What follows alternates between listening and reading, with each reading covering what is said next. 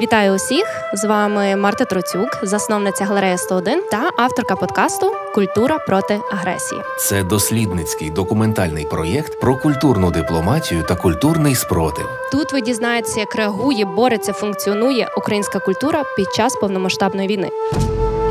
Культура проти агресії є авторським проєктом галереї 101 у партнерстві з Радіо Сковорода та за підтримки змін фундації. Вітаю усіх! З вами Марта Троцюк, засновниця галереї 101 та авторка подкасту Культура проти агресії. Це перший пілотний епізод, де я розповім про сам подкаст, про його ідею та місію. А також ми поспілкуємося з моїми колегами. Сьогодні у нас в гостях Олеся Домарацька, власниця галереї Зелена канапа, та Павло Гудімов, куратор та засновник арт-центру Я галерея. Вітаю колеги і дякую, що ви відкриваєте зі мною сьогодні цей подкаст. Привіт всім. Так само дуже дякую за запрошення. Е, Я зараз трішки розповім про сам проєкт. Це дослідницький документальний подкаст про культурну дипломатію та культурний спротив. Тут ви дізнаєтеся, як реагує, бореться, функціонує українська культура під час повномасштабної війни. Я запрошуватиму до діалогу обговорень та дискусій найактивніших представників культури з різних її сфер. Культура проти агресії є авторським проєктом галереї 101 у партнерстві з Радіо Сковорода та за підтримки Фундація Змін. У цьому епізоді п'яти наступних ми розкриємо тему першої реакції, орієнтованість на нові виклики та трансформацію діяльності, а також поговоримо про особисті переживання гостей подкасту. Ідея подкасту з'явилася у мене досить недавно, але е, одноіменна група у телеграмі, яка лягла у основу цього подкасту, вона виникла вже на п'ятий день повномасштабного вторгнення. І е, хочу трішки розказати свою історію. Про персональні наші переживання ми говоритимемо у кінці подкасту. Теж залишайтеся з нами. Можливо, для когось це буде найцікавіша частина. Але зараз все-таки хочу почати е, зі свого досвіду. Отже, п'ятий день повномасштабного вторгнення. Я б не знала, що це був п'ятий день. Довелося подивитися заснування, дату заснування групи культура проти агресії, тому що особисто для мене цей час був дуже в тумані і змазаний. І я тільки пам'ятаю, що вже не було сили сидіти і дивитися новини, гуртати цю стрічку, переживати. І виникало таке непереборне бажання, треба щось робити. А що можна робити? Оскільки я працюю в культурі, у мистецтві, звичайно, що виникло розуміння, що потрібно працювати над е, культурною дипломатією, над культурним спротивом. Тоді ми зібралися з моїми колегами. Ми зібралися у арт-центрі Я галерея Павла Гудімова. Якщо ми якщо ви пам'ятаєте цей період часу, тоді дуже часто лунали звуки повітряної тривоги. Взагалі було тривожно всередині. Ти не знав, що буде через е, день, через е, годину навіть. А в Павла там був дуже гарно обладнаний підвал, куди ми спускалися кожен раз, коли лунала тривога. І паралельно ми обговорювали наші стратегії. Ми дуже так реактивно е, творили якісь ідеї, що ми можемо робити, чим ми можемо бути корисні нашій країні, як ми можемо допомагати. І от про якісь ідеї, ініціативи, які виникли, ми поговоримо пізніше. Але оскільки ми зараз віртуально з вами оцей п'ятий день війни опинилися у я галереї, я хочу передати слово Павлу. І запитати у нього, Павло, як у ці перші дні, перші тижні функціонував твій арт-простір? Які виклики у тебе були? Як змінилась взагалі діяльність? Е, До того, як розпочалася війна, повномасштабне вторгнення, у нас е, була нормальна, звичайна виставкова діяльність. Місяць до того ми відкрили виставку Євгена Лисика, і називалася виставка Драма. Друга зала називалася Війна. Це були спогади, візуальні спогади Лисика. При тому це не такі банальні, якісь прагматичні спогади. Це скорше метафоричні спогади дитинства під час війни, тої травми. Ну і власне нагнітання в інформаційному просторі було, як ти пам'ятаєш, дуже таке сильне. І я до останнього мені постійно дзвонили журналісти, щось там запитували, Павло, що ви вважаєте, як там. Я кажу: ну я думаю, що війна в такому форматі, напевно, неможлива. Я думаю, що це все робиться для залякування, щоб нас схилити на якісь е, чергові компроміси. При тому таке бряцання було дійсно серйозне зброєю. І, власне, останні дні взагалі були особливо напруженими. І мої рідні у Києві якраз вони були в той час. Е, Вже мали заправлену машину бензином. Це якраз Житомирська траса напрямок. І було чітке чітке розуміння, якщо відбувається вже вторгнення, що треба робити, як треба, куди їхати, тобто до Львова треба їхати швидко. І, власне, в четвертій годині мені дзвонить Аня, каже: почалося вже ракети, бомблять, вхід, артилерія. А, І вона сідає на машину, бере своїх так само знайомих, куми наші, і всі швиденько їдуть до Львова. Добралися вони тільки в кінці дня, проблеми з бензином по дорозі, але ми вже переобладнали я галерею під такий собі житловий простір.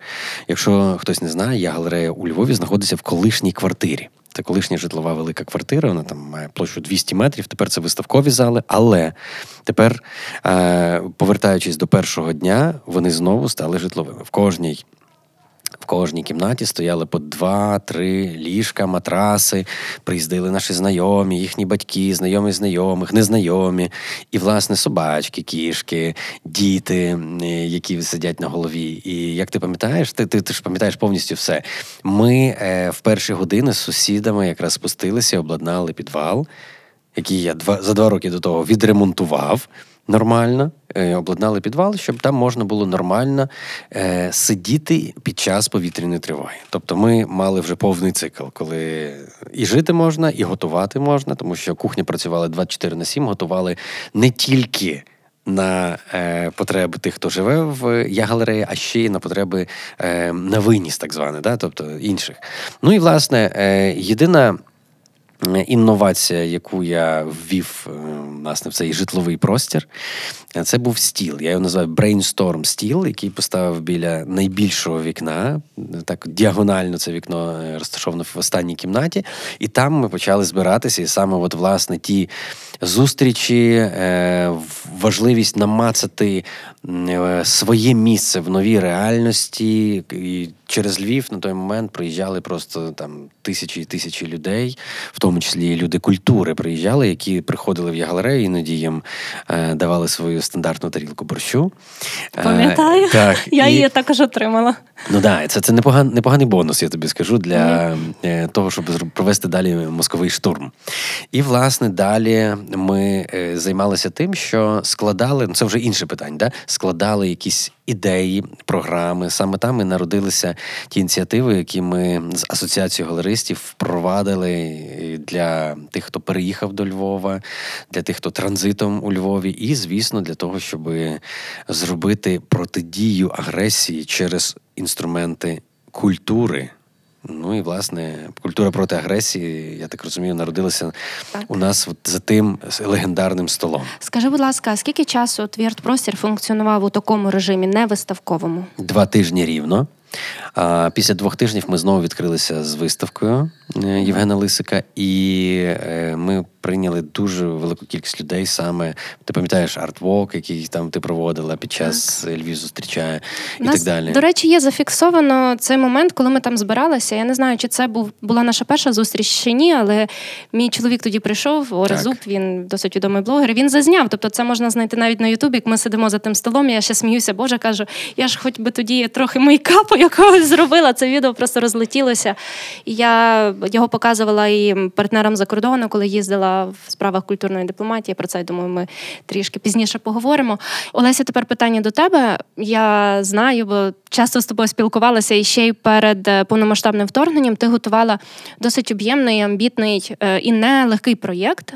Ти готувала персональну виставку нашого львівського художника. Це було вперше перша така львівська львівський художник, його персональна виставка на Венеційській бієнале на паралельній програмі.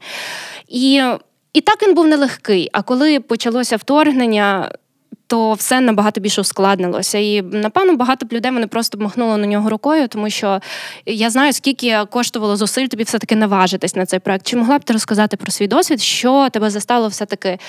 Наважитися, доробити його, їхати у такий ще дуже чутливий гарячий час, коли все ще було таке непевне, тільки початок ось цього повномасштабного вторгнення. Чому ти все-таки вирішила вибір їхати, робити цей проект? Е, і як воно тобі вдалося? Яка реакція взагалі на нього була у Венеції? Е, так, справді це дуже цікавий досвід. Справа в тому, що цей проект на паралельній е, бієнале Personal Structures, яка називається е, у Венеції, він був здійснений за допомогою спонсорської спілки. Тобто ми знайшли частину людей, які готові були вкладати гроші в цей проект, і всі гроші на початок війни не були зібрані. Тобто, крім інших суто таких логістичних проблем з тим, що не працює пошта, з тим, що не літають літаки, з тим, що все все дуже важко зробити, і навіть просто переказати гроші, тому що банківська система теж зупинилася. Ем, за цей проект. У мене ще був страх, що ми що я не отримаю ті гроші. І, ем, Але Уже після початку війни е, мені спочатку одна спонсорка дала свою свій внесок, потім друга. А потім е, мій чоловік сказав мені: Олеся, ти мусиш туди поїхати. Ти мусиш е, зараз Україна повинна бути всюди. Зараз ми повинні всюди говорити. Нас голос голос має голос повинен бути чутним. Каже: якщо треба, я продам своє авто, і дам тобі гроші, щоб ти здійснила таки завершила цей проект і мала на нього кошти. Е, і це цікаво, тому що насправді. Коли я його готувала, вже е, говорили про війну, але я в неї не вірила. Ну, питання, чому я була такою наївною, це питання зовсім окремого подкасту, напевно, частково і психологічного і історичного. Е, Ось і е, останній день перед війною, 23 числа, я прийшла в галерею Дзига на зустріч з кураторкою е, для того, щоб обговорити е, презентацію проекту Венеційської бієнали, тому що я хотіла його презентувати в Дзизі. Там у них є відповідні там технічне обладнання і місце для цієї презентації. Презентувати цей проект і залучити ще спонсорів до своєї спонсорської спілки, щоб закрити збір коштів. Це був березень. Це 23 лютого. Е, ага, і е, це презентація мала бути десь на початку березня. І я сижу в дзизі, обговорюю останні деталі. Там У нас там мали бути музиканти, в нас там мало бути екран. Приходить, е, а в мене під столом стоїть ем, сумка, в якій лежать нові чоботи, які я маю вдягнути на ту презентацію на підборах. І приходить Павло і каже: в мене є новини, я дуже яскраво це запам'ятала.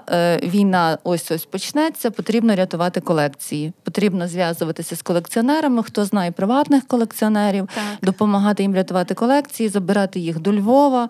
Ну як потім виявилося, це це вже було вже невчасно на той момент. Так, і це запізно це, власне там. трошки запізно. Трошки запізно, так. І він мені це говорить. Я починаю згадувати з одного боку колекціонерів, яким я можу запропонувати такі послуги, переховати свої колекції, скажімо, у мене там е, вдома чи на дачі, чи будь-де. З іншого боку, свідомість е, відкидається, тобто е, як ця стадія заперечення, uh-huh. не хочеться в це вірити, але я думаю, ну напевно, все ж таки треба це робити. Е, І ці суперечності, і руки трусяться, і ці лакові чоботи такі недоречні на тих підборах. Я дуже яскраво це запам'ятала. І я вся в цих суперечностях іду і лягаю спати, і на ранок вже всі ми знаємо, що сталося 24 числа. Е, Ось і. Е, я не буду переповідати всі проблеми пов'язані з логістикою, щоб цей проект доставити у Венецію і щоб е, все все решта зробити.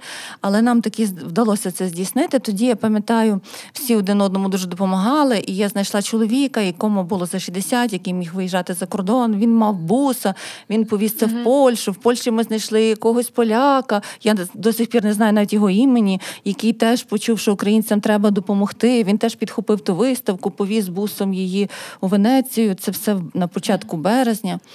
Е, у Венеції теж його там мало не на руках занесли. Е, е, одним словом, це все було майже безкоштовно.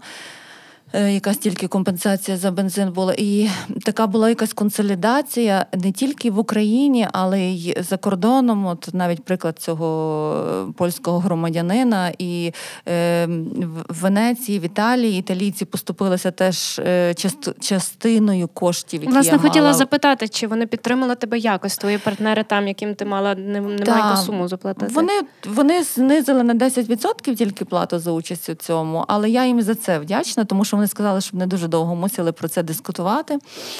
І коли і, і а ще в процесі, коли ми започаткували культурні санкції і почалися розмови про культурні санкції. Я мала перемовини з багатьма культурними дієвцями, до яких я хотіла достукатися, е, що культурні санкції проти Росії потрібні. І в тому числі я е, говорила з організаторами цієї паралельної венеційської бієнали.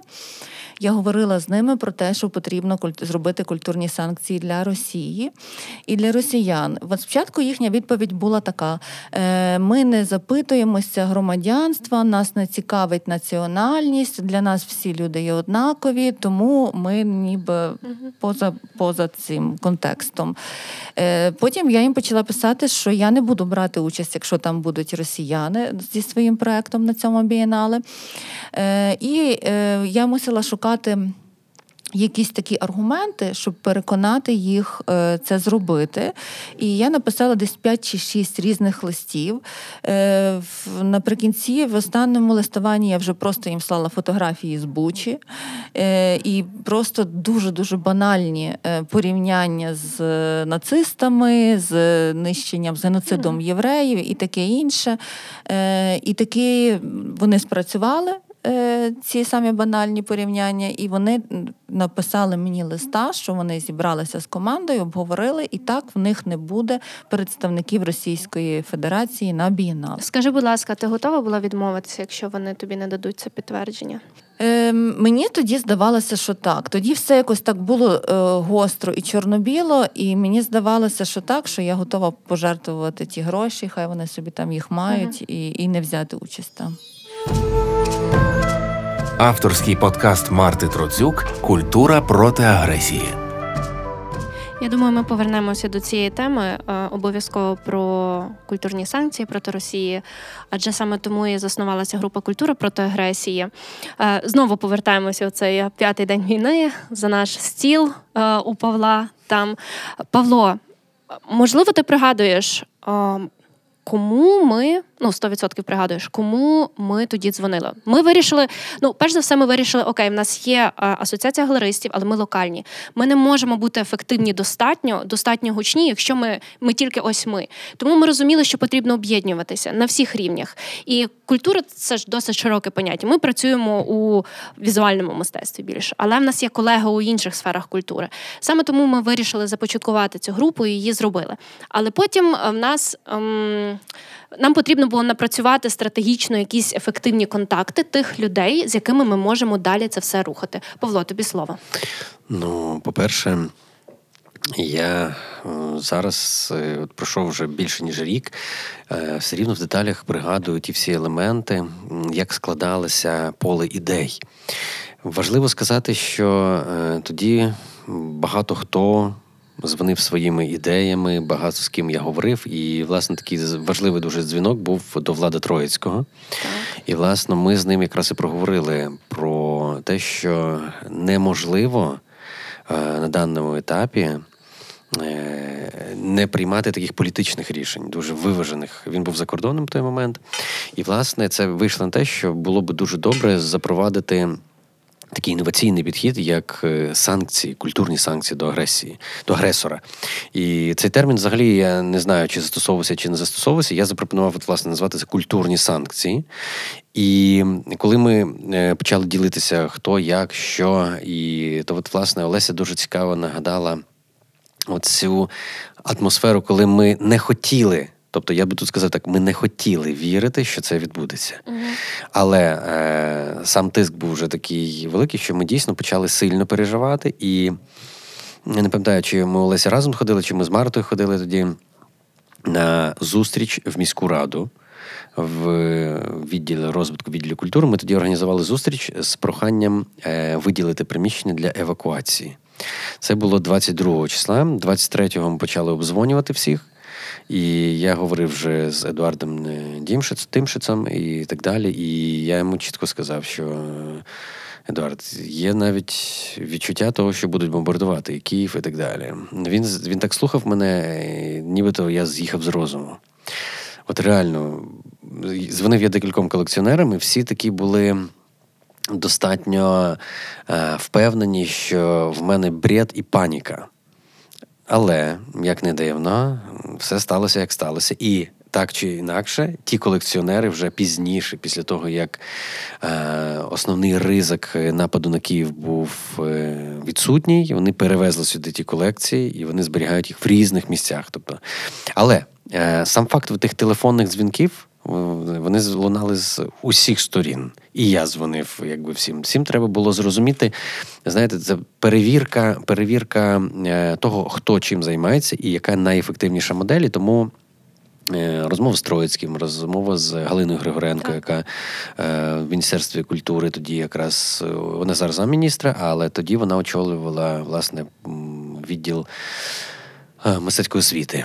Власне. І ми дуже швидко тоді, сидячи за столом, сформулювали ті санкції. Да, Ми дуже швидко, практично за два дні прописали основні пункти, які далі відправили в міністерство. Там вони допрацьовували. І по суті, е, єдиний збій був, як я вважаю, це з те, що ми дзвонили тоді в Український інститут Володимиру Шейку. Ось, але вони сказали, що вони будуть самі робити такий список. Тобто вони, звісно, підпишуть наш, але будуть робити самі. Ну я думаю, що це такі ментальні трошки проблеми, які у нас завжди в ментальності є поняття лідерства. Да? І ми тут не претендували на якесь лідерство. Ми хотіли зробити цілісний процес. І вийшло то, що ми написали цей документ, е, який е, потім допрацювали з міністерством культури, який пішов як загальнодержавний. А потім ще Український інститут альтернативно написали свій документ. Бо це два різні міністерства. Да, я я знаю, що це два різні міністерства, але як на як на мене, е, ну треба трохи бути ну, відповідальним. Навіть в час війни треба, знаєте, збиратися докупи і робити один документ. І потім я перезвонив е, дуже важливій людині, джазовому музиканту Володимиру Тарасовому. Він художник і джазовий музикант литовський. Ось е, і саме е, вдома в нього і його дружини Аліни Максименко ми святкували Новий рік. І саме це було в Бучі. І, власне, все все закінчилося дуже погано, і, як ви розумієте, і з тим будинком. Це було це було не просто святкування Нового року, це було а, входини, це було ну, таке новосілля. Розумієте? Це був новий будинок, відремонтований з майстерні. Це було велике щастя. І потім Аліна Максименко з поламаною ногою е, виїжджали вже з окупації на своїй машині, щоб просто якось зберегти своє життя. Ну і власне дзвонив Тарасова, Тарасов знає всіх в світі і. Він якраз допоміг з першими серйозними підписантами того документу, тому що одна справа це в Україні підписати, а інша справа, коли топові, е, скажімо, діячі культури в світі підписують цю декларацію про культурні санкції і відповідно дають вже свій вплив. Ну і власне один з перших, хто підписав, це Жан Юбер Мартен, колишній директор центру Помпіду, один з найкультовіших французьких кураторів. Для мене це було дуже важливо, тому що саме Мартен зробив виставку поза минулого року в Пушкінському музеї е, в Москві. І я так розумію, це так само певна стратегія. Його так само використали. І він це зрозумів, коли це все почалося. Знаєте, запросіть закордонного куратора. Ми вам покажемо, які ми е, цивілізовані. Ну в кінці кінців е, ви розумієте, чим це все закінчилося. Тобто він один з перших, хто підписав. Я так розумію, що він був страшенно незадоволений взагалі організацією тої виставки. Але цікавим є те, що е, я на тому етапі так само контактував з тими. Росіянами, які так само були в близькому колі. Якщо ви пам'ятаєте, що Океанельзе свого часу дуже популярний був в Росії. У нас було багато знайомих, і багато хто з України переїздив. І ось, власне, е, саме невнятне спілкування якраз відбувалося з тими українцями, які в Росії. Вони е, не розуміли, що відбувається. Вони не хотіли вірити. Їм навіть коли дзвонили інші рідні, вони кажуть, та ну не може бути. І от, власне, ці дзвінки якраз в мене е, стоять під таким, знаєте, величезним знаком запитання, чи потрібні вони були, чи люди хочуть вірити в те, що їхня країна реально опустилася до війни, знищення людей, фізичного знищення людей. Ну і Власне, коли ми говоримо про е, далі всі ті дії за нашим столом, то ми можемо дійсно от по повному хронометражу е, е, зрозуміти, коли яку програму ми хотіли далі ввести, в тому числі Львів зустрічає, як ми придумували.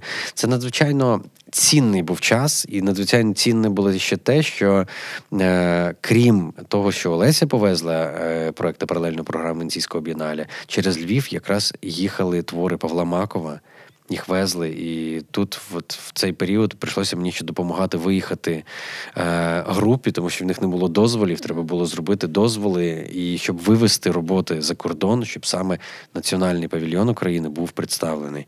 Бо, знаєте, легше всього дійсно, як ти кажеш, просто відмовитись від тої ідеї. Мені здається, що міністерство на початку так і зробило. Вони подумали, що ну, раз війна, значить, не, не, не час. Е, в той час, як ми пізніше трошки пізніше, вже не на перші 5, 7, 10 днів, зрозуміли, наскільки важлива ця культурна дипломатія, і наскільки величезний запит виник в світі на присутність України не в тільки новинному мілітарному полі, а ще й в культурному полі.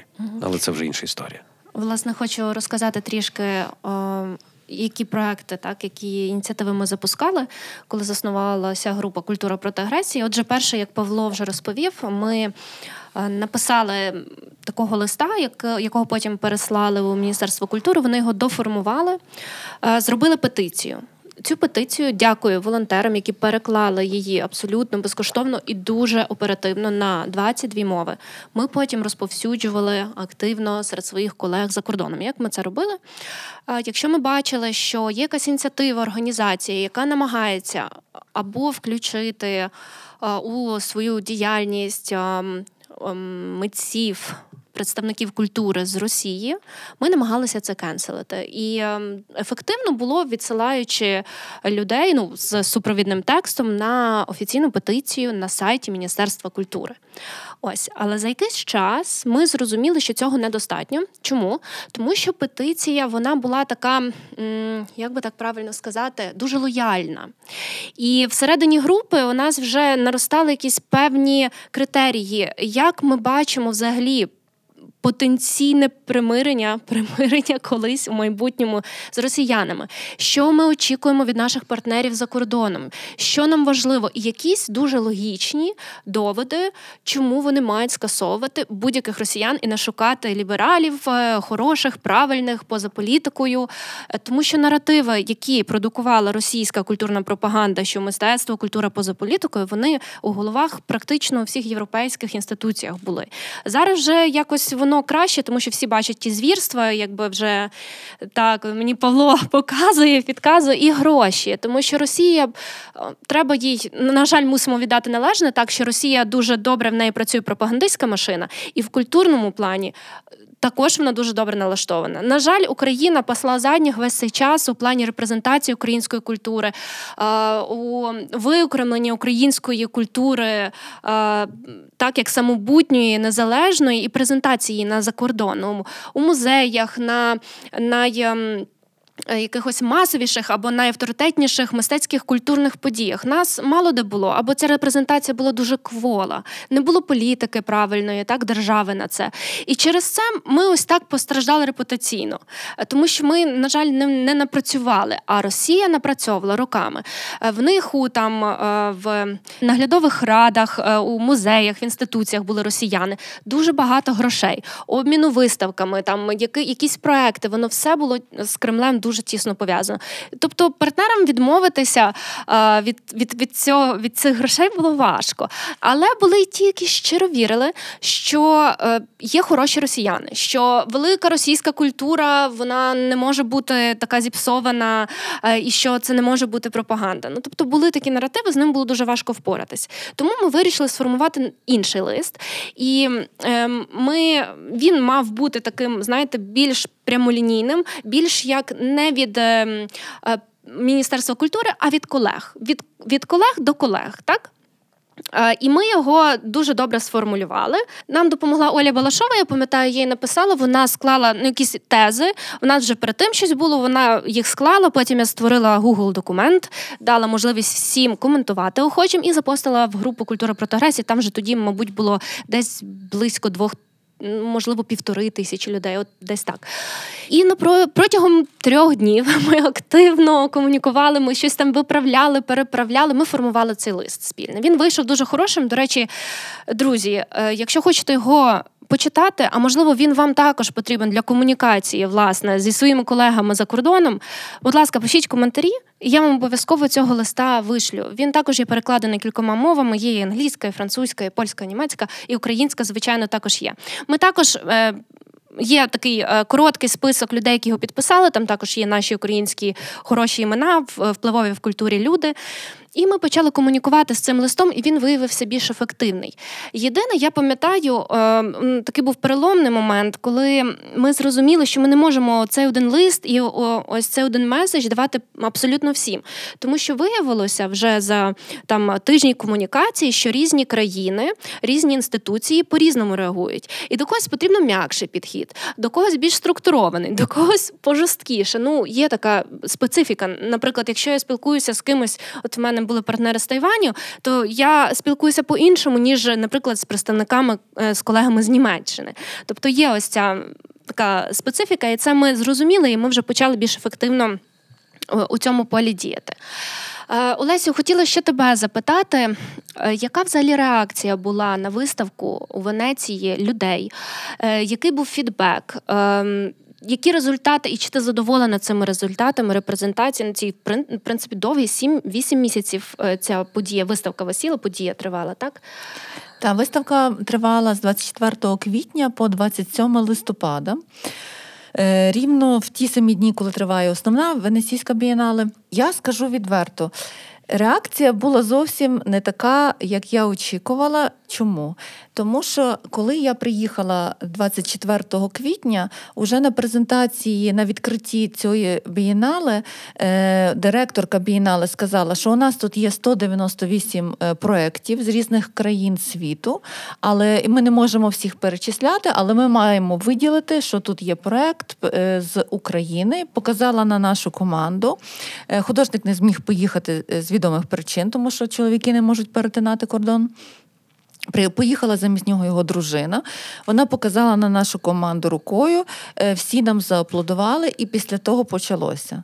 Е, до нас підходили е, учасники бієнали, можливо, відвідувачі. Я навіть не знаю з різних з різних країн з цілого світу.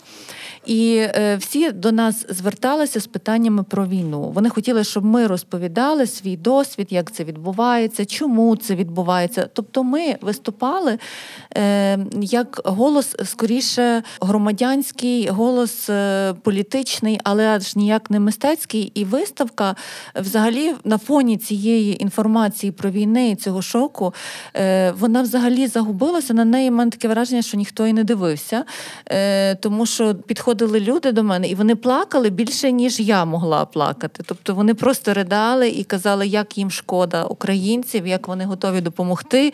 Залишали нам свої контакти, казали, в нас там є дача, там у нас ще якась є квартира, там у нас ще є якісь е, ще якесь житло.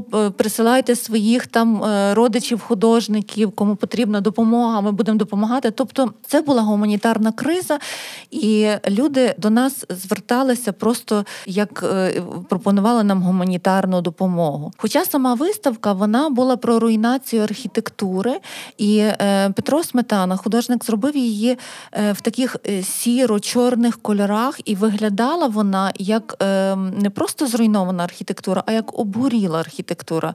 І люди, які все ж звертали увагу на виставку, вони казали, це теперішнє руйнування е, внаслідок війни. І, і я їм пояснювала, що ні, виставка зроблена раніше, виставка зроблена до війни, закінчена.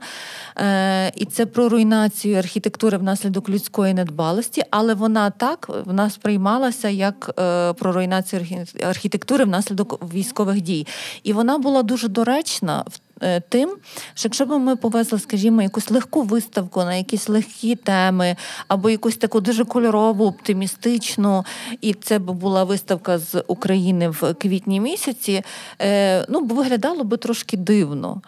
Е, а так вийшло, так співпало, що вона виглядала дуже в контексті військових дій.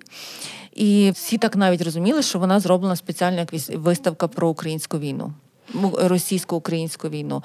Тому е, уже на коли я поїхала на закриття 27 листопада, вже історія була зовсім інша, і ми вже більше говорили про мистецтво і більше говорили про арт-ринок і про різні такі речі. А спочатку це всі українці, мені здається, хто приїжджав за кордон, е, вони всі мусили говорити про війну. Культура проти агресії на радіо Сковорода. Я думаю, варто у цьому подкасті пілотному згадати і про якісь ем, проблеми, які в нас були на початку, виклики, які були. Е, І якщо б можна було щось змінити, на будь-якому рівні, персональному, державному, повернутися в цей час, коли ми могли ще якось підготуватися, щоб могли зробити. Чому я це запитую? Тому що таке питання звучало не раз, е, коли я їздила з якимись проектами за кордоном. Е, таке питання звучало особливо від тайванців, які у схожій чимось позиції, ніж ми, і цілком потенційно їх також може чекати. Е, спроба Китаю захопити їх. Так і вони мене питали, що ми можемо їм порекомендувати. Вони розпитали спочатку, як ми діяли у цей перший такий гарячий, хаотичний, абсолютно непередбачуваний, непланований перед тим період.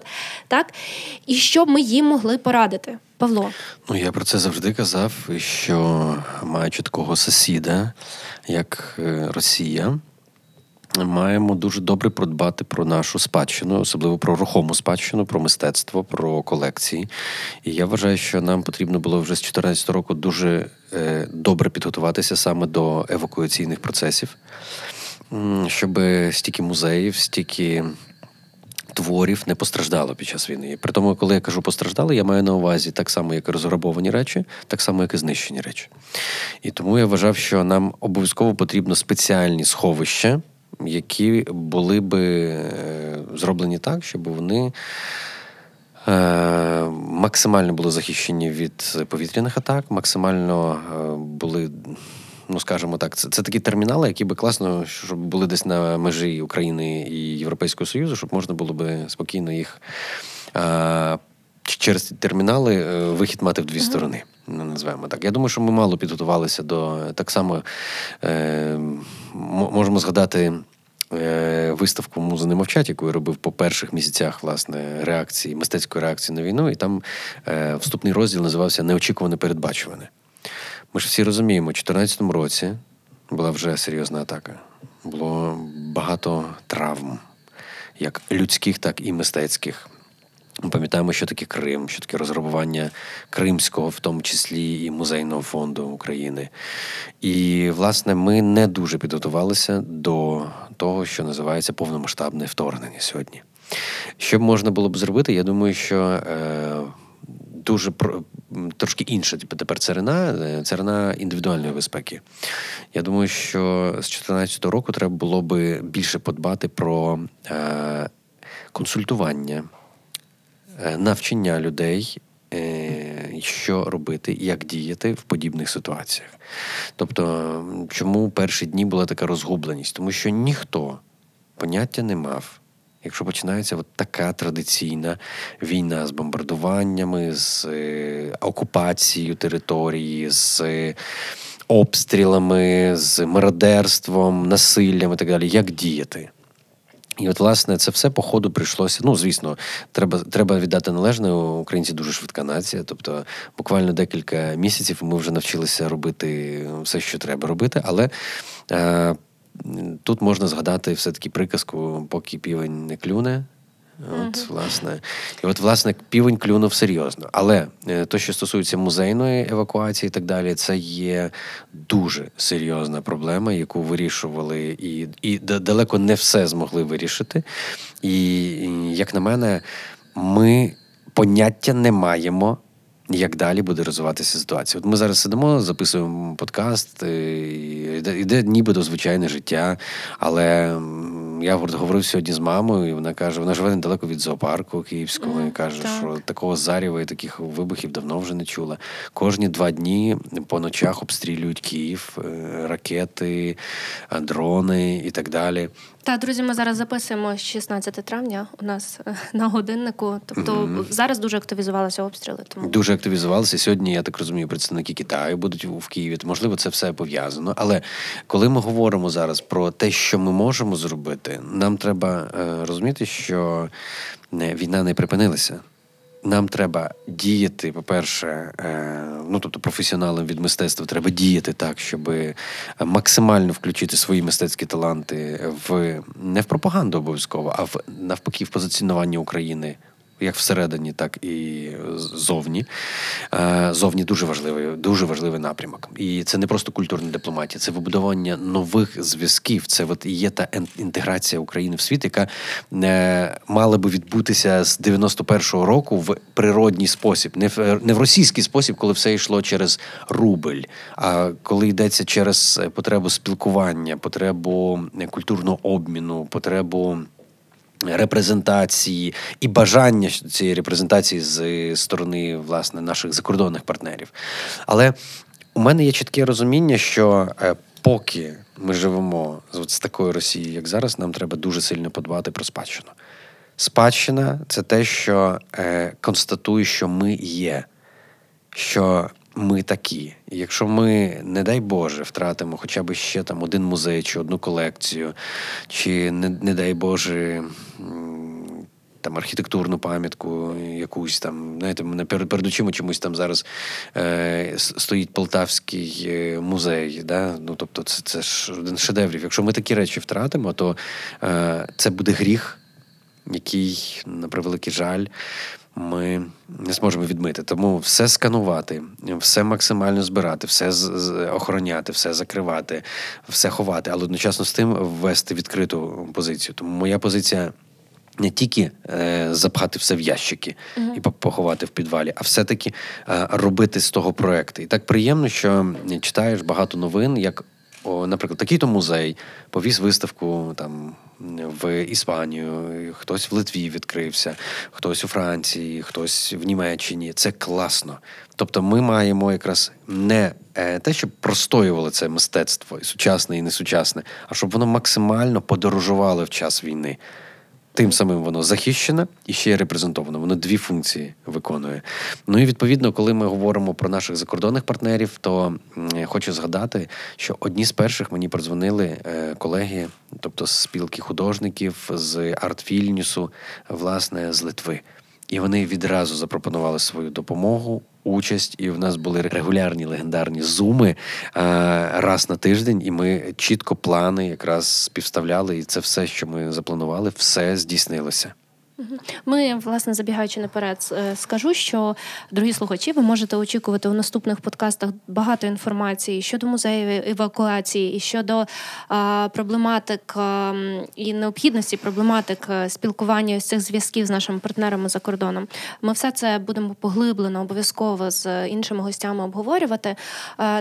Мені дійсно, Павло, я з тобою згідна. Мені здається, якщо б ми ось ці контакти напрацювали на початку, і музей, і навіть ми, галеристи, ми могли б швидше, е, оперативніше, якісніше і організовувати виставки, і евакуйовувати. Тобто в нас не було того напрацювання. І зараз ми там галопом, отак стихійно, спочатку хаотично, з самого початку, так а зараз вже більш так розмірено і помірковано з розумінням можемо це робити. Але перед тим цих контактів було дуже мало. Олесі, можливо має щось додати. Так, я хотіла ще сказати, якщо б мене спитали колеги з Тайваню, треба не забувати, що мистецтво є потужним інструментом дипломатії. Мені здається, що трошечки ми, е, українці, ну в нас взагалі, якби фінансування культури це таке по залишковому принципу, і держава не сильно звертала на це увагу. Ми трошечки самі винні в тому, що ми якось дуже звикли до цієї війни, яка розпочалася в 2014 році. Е, наприклад, е, як я попала на паралельне венеційське бієнале, я попала туди через те, що я хотіла попасти на основне, і я пропонувала проект, який розглядала Національна комісія, проект від України, який називався Колізей. Цей проект складався з двох виставок: Василини Боряник Територія загоєння ран і Михайла Барабаша. Там була така відеоінсталяція, де гради стріляли поезією Пушкіна. Угу. Тобто розумієте так. цю алегорію. А в Василини Боряник були понівечені руки, ноги наших військових зображені на шовку з зібраними снарядами з поля бою, і ті снаряди були розміщені в е, осколки тих снарядів металевих, були розміщені в соляному розчині, і вони випускали іржу, тобто вони випускали такий слід, як кров'яний. І це були такі акваріуми, інсталяція з акваріумів. Дуже потужна, коли я її побачила, я просто плакала. І це зовсім мені здавалося, що це для венеційського бієнале, і це мало бути мав бути проект про нашу війну. Я ні в якому разі не хочу сказати, що проект Павла е, Макова чимось гірший, ніж той, що е, я пропонувала, бо все ж таки обрали його. Але він не про війну, і він ніяк не говорив і ніяк не згадував про наш біль і про нашу проблему. І про давайте проаналізуємо. Після 2014 року у нас не було жодного представництва на тій самій Венеційській бієнале від держави, де би ми через мистецтво рефлексували на те, що в нас відбувається, на те, ну, що ні, в нас відбувається війна. Не національний павільйон, але павільйон Пінчука робили якраз і Кадан так. виставляв там простріляні Пінчука, знаки. Так. Так, ну, власне, і... важливо це на рівні так. держави. Е, це був національний павільйон тоді, на те, що вони зробили. Пінчука? Так, так. І це якраз кадана робота. Я пам'ятаю, вона чітко була спозиціонована е, події, якраз які відбувалися на сході. Але мені здається, що цього було дуже мало. Е, Наші посольства, наші представницькі виставки це все ж було завжди шароварщина. Це завжди було все таке солоденьке. Україна представлена в образі такої етнокультури сільської, і воно е, воно подавалося максимум на такому рівні. Дуже дуже мало було вкраплень такого серйозного, серйозних таких їх. Так, е, але можна пояснити тобі один такий момент? Е, під час війни. Е, в мене було декілька запитів прочитати лекційні програми про те, як Росія технологічно працює з культурою, і треба розуміти, що Росія багато років патронувала наше е, міністерство е, не тільки оборони. Ви пам'ятаєте, коли Лебедєв навіть був е, росіянин, був просто міністром оборони України, а ще й до того ж нашу дипломатію. Українські посли просто ходили до 2014 року, знаєте, як супроводжувальні для для, для росіян. Те саме і пріоритет українські виставки заходили через росіян. Я пам'ятаю, як в Сачі через росіян заходили українські там якісь проекти. І тому коли ти кажеш про те, що відбувалося, е, що не було, я думаю, що фільтр росіян був дуже великий. Це раз. Другий момент, 14-й рік не дав. Світу нормального акценту, що є зло і що є добро, так. і це все було виставлено е, як локальний маленький конфлікт, і відповідно ми рефлексуємо на свою проблему. І тому більшість кураторів за кордоном так само казали: ну це ваші внутрішні теми ви маєте розібратися з Росією. Тепер, коли це все набуло зовсім іншого формату, і по суті перетворилися на формат е, світового протистояння, тепер інша комунікація і інший погляд на цю війну. Але е, цікаво, що і саме зараз відбувається е, в серйозних колах перегляд того, що відбувалося з 2014 року, і по суті певне покаяння, в тому числі і західних інституцій, які не помічали, які не хотіли там виставляти, які ігнорували, наприклад, ту саму українську фотографію, яка робилася під час 2014 року. Тепер це покаяння е, процес невідворотній. Я говорю якраз навіть не про наших партнерів, а говорю про нас. Можливо, ми зробили за замало. Можливо, ми занадто звикли. Е, чому в мене проект називався Колізей? Це наче ми дивимося на це як на якусь гру. Е, на боротьбу гладіаторів там між собою, да? на якусь гру ми до неї звикаємо. Це просто якесь шоу. Ми собі спостерігаємо його по телевізору, або воно десь дуже було від нас далеко.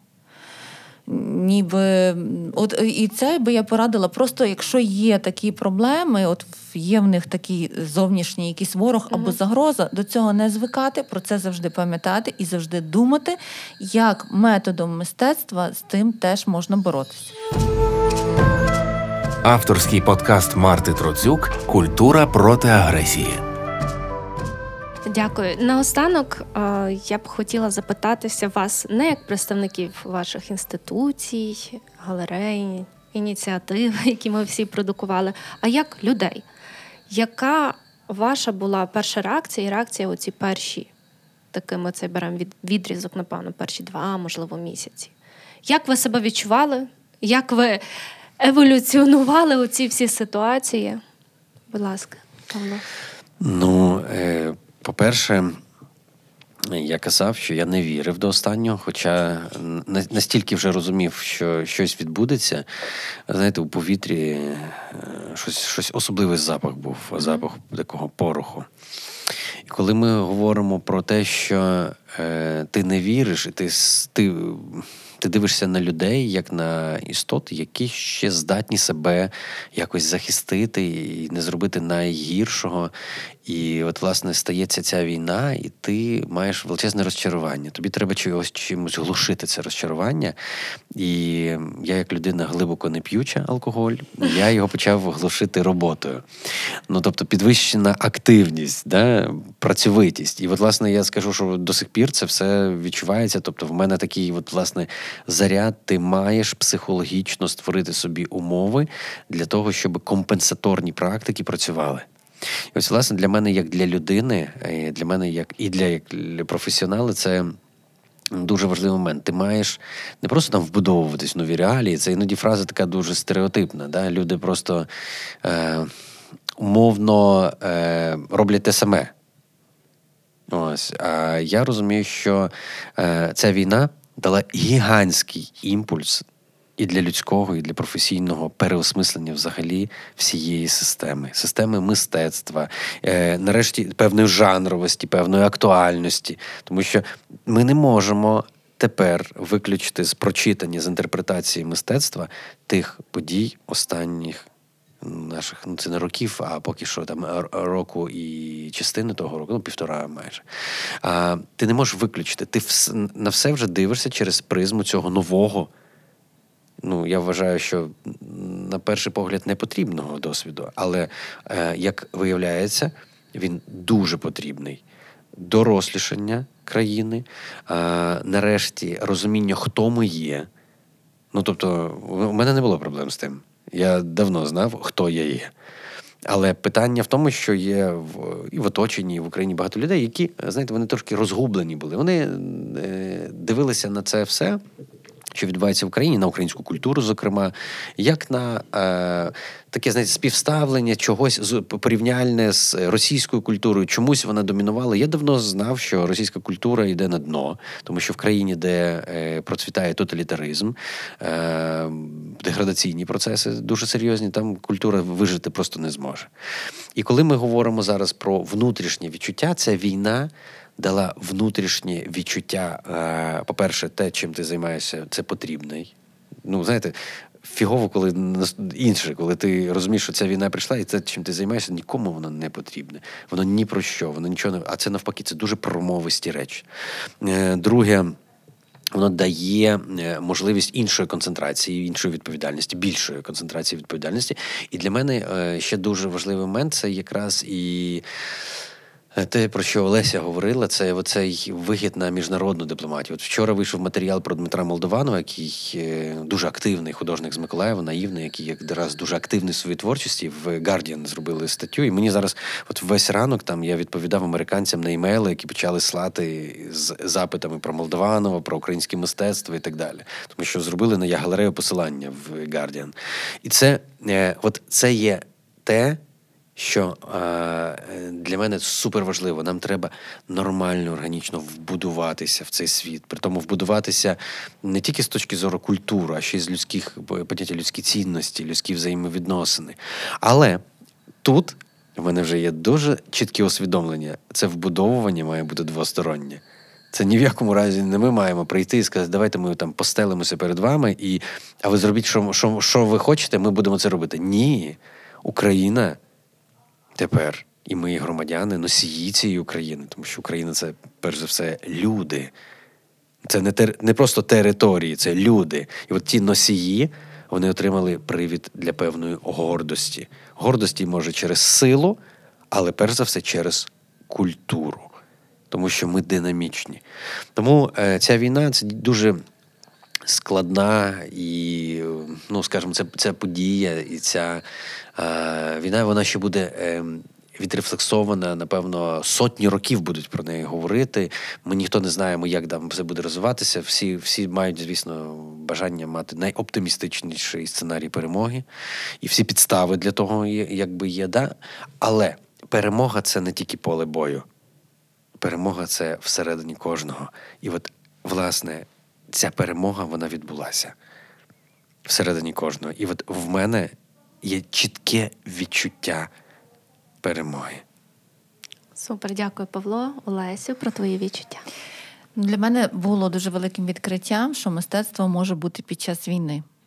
Я пам'ятаю, що коли я була маленька, я дивилася фільми про війну, і я бачила, що жінки підкручували волосся, малювали червоним губи, е, заводили якісь романи, і там навіть народжувалися діти. Я думала, боже, як люди можуть думати про щось таке, коли на них падають бомби там з бомбардувальників? Взагалі, як це можливо? Я думаю, ну напевно, це трошки якось так прикрашено там для фільму. Е, Тут ми попали в це кіно.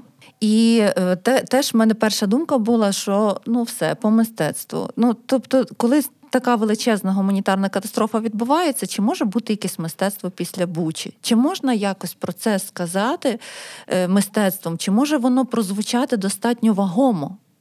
Після цих переживань і після цього, що ми побачили, тому що це те, що відбувалося і відбувається, це найгірше, що може бути, як на мене. Це було головне моє відкриття. Що мистецтво, по-перше, я почула таку фразу, що е, терапія мистецтвом це є е, тавтологія, як масло масляне, е, тому що мистецтво і є терапія. Я в цьому переконалася.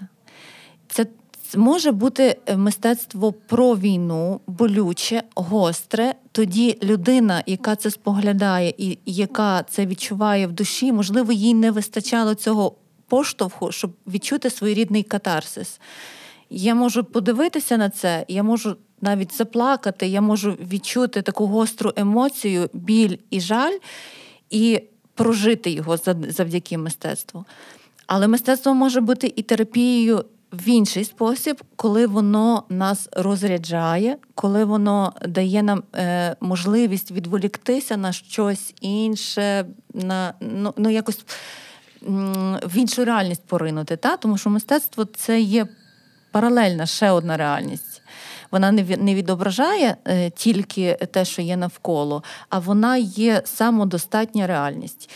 Тобто, чи в тому, чи в тому випадку мистецтво є терапією, і і виявляється, що воно потрібне під час війни. І коли мені в 6 березня, я пам'ятаю цей день, почали писати повідомлення на сторінку галереї Відкривайте двері галереї, бо ми хочемо прийти і дивитися на мистецтво, це було найбільше для мене відкриття. Це просто перевернуло е, мій світ. Люди приїхали з під бомб там з Харкова, ще з якихось е, міст з Маріуполя і хочуть бачити мистецтво. І я думаю, що це дуже життєствердно, і що це означає, що поки е, житиме мистецтво, поки люди потребуватимуть цієї духовної їжі. Е, так як Павло сказав, перемога не просто буде, а вона вже є. Дякую, Лесю. Я дуже коротко розкажу про свої якісь враження. Е, про свої переживання. Я казала, що до того, як я от прийшла до Павла і зустрілася з вами, всіма ще кілька наших колег було, я була як в тумані. Але як тільки ти починаєш, от я розумію Павла, бо я також вдалася просто в роботу. Е, я стала таким трудоголіком, хоча б по натурі таким не є. Ось тоді. У мене з'явилися спогади, тоді в мене з'явилася місія, розуміння. Тоді, от е, ще скажу, що в мене, мабуть, Ніколи не було якогось такого почуття меншовартості, тому що я багато мандрую. Я завжди ем, горджусь своєю країною, розказую про неї і запрошую сюди тих людей, які я зустрічаю у різних куточках світу. Але в мене з'явилося більше усвідомлення себе як е, громадянки. І це мені було важливо, бо я. Чесно кажучи, тому що приблизно півроку на рік я десь за межами країни. В мене воно було розмите. Я себе завжди асоціювала з Україною, але воно не було таке сильне. Оце тяжіння до своєї країни, розуміння і асоціація, інтеграція себе у такий якийсь не знаю простір ем, країни, у мене його не було такого цього якоря, і він з'явився. І це мені було дуже важливо. І ем, зараз я розумію, що навіть потрібно. Друзі, дякую вам, що прийшли, колеги. Це перший такий пілотний, хвилюючий для мене подкаст. Їх буде набагато більше. Е, я дуже дякую Радіо Сковорода. Я дуже дякую е, фундації Змін. Е, я дуже дякую вам, слухачі, що ви дослухали. І хочу сказати, що не забувайте, будь ласка, ставити оціночки, вподобайки. Не забувайте коментувати, писати ваші пропозиції, якщо ви хочете отримувати, отримати доступ до нашого листа, який ми разом створили ем, професіоналами у сфері культури у групі Культура проти агресії. Можливо, вам просто цікаво почитати, а можливо, вам дійсно як інструмент стане він корисний для комунікації з вашими колегами за кордоном. Будь ласка, пишіть це в коментарях. Я обов'язково відпишу кожному. Ем, ще раз дякую всім. Це була чудова розмова. Вітаю усіх! З вами Марта Троцюк, засновниця галереї 101 та авторка подкасту Культура проти агресії. Це дослідницький документальний проєкт про культурну дипломатію та культурний спротив. Тут ви дізнаєтеся, як реагує, бореться, функціонує українська культура під час повномасштабної війни. Культура проти агресії є авторським проєктом галереї 101 у партнерстві з Радіо Сковорода та за підтримки змін фундації.